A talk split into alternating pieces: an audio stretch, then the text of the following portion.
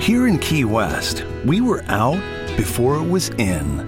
In this open and inclusive paradise, you can be yourself, make new friends, and savor our live and let live vibe. With LGBTQ friendly accommodations, our legendary nightlife, and year round activities and events, it's always a good time to come as you are.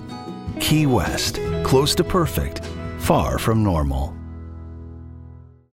Benvenuti o bentornati su questo canale digitale dedicato alla psichiatria, alla salute mentale e alle neuroscienze. E se vi interessano questi temi, iscrivetevi subito. Oggi, qui da Napoli, vi voglio parlare di cose pratiche, ok? Bene, se mi seguite sicuramente sapete che come psichiatra una grossa parte del mio lavoro è rappresentata dal prescrivere psicofarmaci, ma come dico sempre, io mi dedico anche a capire quando non prescriverli, per quanto tempo farli assumere alle persone e anche a identificare l'utilizzo sbagliato di queste sostanze che possono fare molto bene se usate bene, ma anche molto male se usate in maniera superficiale o grossolana. Per questo oggi vi parlo dei possibili utilizzi sbagliati degli psicofarmaci partendo da casi che ho identificato nel mondo reale, cioè che fanno riferimento a situazioni che ho valutato personalmente. Io inizierei dal concetto, per quanto tempo si utilizza uno psicofarmaco? Come dico sempre nella vita, purtroppo e per fortuna nulla è per sempre e allo stesso modo bisogna uscire dal preconcetto che chi inizia a usare dei farmaci per un disturbo psichiatrico poi non ne farà più a meno. Ci sono di sicuro delle situazioni gravi o complesse in cui effettivamente una persona deve assumere dei farmaci anche per tutta la vita, ma fortunatamente spesso non è così. Ad esempio sorbinferi o ansiolitici di tipo benzodiazepinico non vanno assunti per periodi troppo prolungati, bisognerebbe sempre interromperli dopo un certo periodo e nel caso un paziente sperimenti ancora sintomi di ansia o insonnia, valutare o un altro tipo di farmaco oppure un intervento anche non farmacologico. Non tutti sanno che le benzodiazepine si interrompono rompono a fatica e le persone le vogliono continuare per fenomeni di dipendenza ed astinenza piuttosto che per un vero bisogno. Allo stesso modo gli antidepressivi, anche questi farmaci,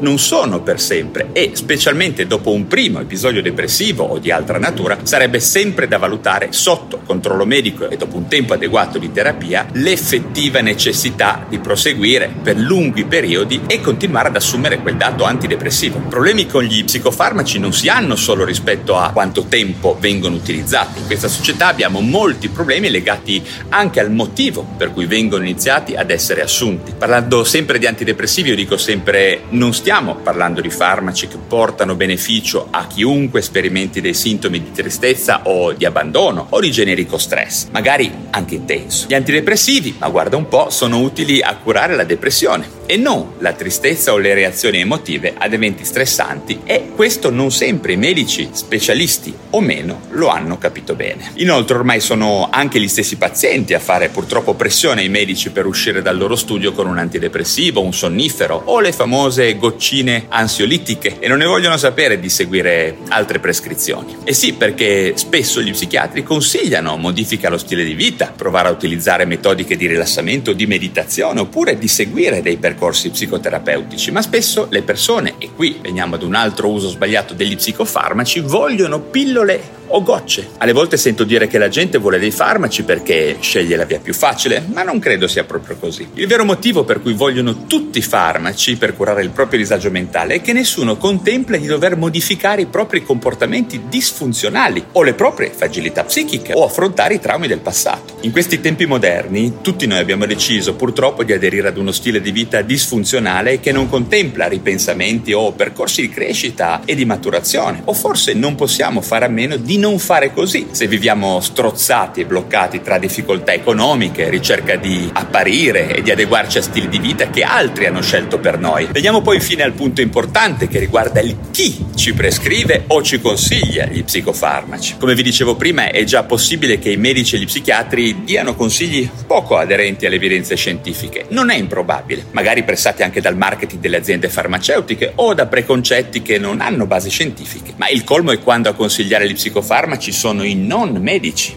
Io ho visto psicologi, counselor, allenatori, mamme, fidanzate, amici, panettieri, figli, vari guru consigliare psicofarmaci al paziente che poi se li va a comprare purtroppo alle volte anche senza ricetta in farmacia. E questo purtroppo non è nuovamente per nulla raro. Mi ha colpito colpito l'ultimo rapporto Eurispes relativo al 2020 che indica che lo scorso anno circa il 20% degli italiani hanno usato psicofarmaci, mentre a rivolgersi a uno psichiatra sono stati solo il 5,6%. Certo, molte persone saranno state consigliate dal medico di base, ma lo ripeto, questi dati mi fanno pensare anche un po' male sull'appropriatezza di certe prescrizioni, dato che questo aumento di utilizzo di psicofarmaci, alla luce dell'evento pandemico e dei vari lockdown o delle problematiche, diciamo, economiche correlate, tutto questo non sarebbe dovuto essere curato con dei farmaci, ma piuttosto con misure di aiuto, di welfare e di modifiche dello stile di vita. Tra parentesi voglio ripetervi quello che dico sempre, cioè che la presa in cura continuativa di un paziente che assume psicofarmaci ogni tipo di psicofarmaco è fondamentale. Tirare una ricetta al paziente e poi dimenticarsene lasciandolo al fai da te non è per niente la giusta pratica. Cioè un paziente va seguito continuativamente per tutto il periodo in cui assume una certa sostanza psicoattiva per monitorarne bene sia i benefici